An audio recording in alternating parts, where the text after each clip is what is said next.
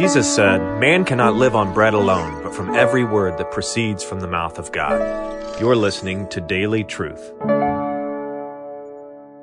God is not arbitrary in what he does. So, what God has determined in regards to individuals and their salvation, what God has determined from before the beginnings of the world, God has also determined the precise way in which He's going to carry it out. God works, this is the whole concept of the ordinary means of grace. Why do we gather together? Why has the church historically gathered together on the Lord's Day, the first day of the week, in order for, for officers of the church, both elders and deacons, who are meeting the biblical qualifications in Titus 1 and 1 Timothy 3 to administer the ordinary means of grace. Why have we done this for 2,000 years? Because we believe that the sovereign ends, which the Lord has determined, He has also determined to carry them out by His ordinary means. Preaching the Word, praying the Word, singing the word and seeing the word with the only thing that has been given to us as sight, which is the sacrament of the Lord's Supper and baptism. This is the ordinary means of grace. Think about this for a moment. For about 16, 15 to 1600 years, God sustained his people globally, sustained his people, and none of them had a Bible in their home.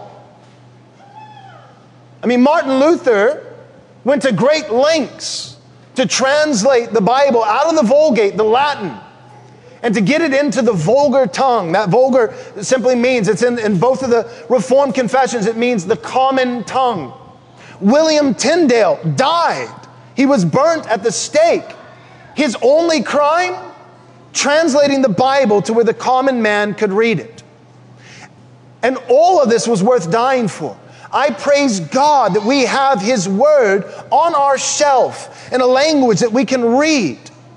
But for 1,500 years, 75% so far of church history, God has sustained His people by what? By the corporate gathering of the saints on the Lord's day and the administering of the ordinary means of grace. The word preached, the word prayed, the word sang and the word seen in the sacraments of the Lord's Supper and baptism. And through these powerful yet ordinary means, God has been pleased to save millions of souls and sustain and sanctify and grow millions of souls. And all I'm suggesting is that what we do on the Lord's day as the church should be done every day of the week in our homes, trusting that the Lord, through these means, will accomplish His ends. His ends of saving the children of believers. As a special thank you for your gift of any amount, we'll be happy to send you a free digital book from our store. To access this offer, visit rightresponseministries.com slash offer. We highly recommend Pastor Joel's book, Am I Truly Saved?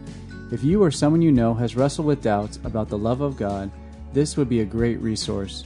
As a reminder, to get this offer, go to rightresponseministries.com slash offer. And thank you for your generous support.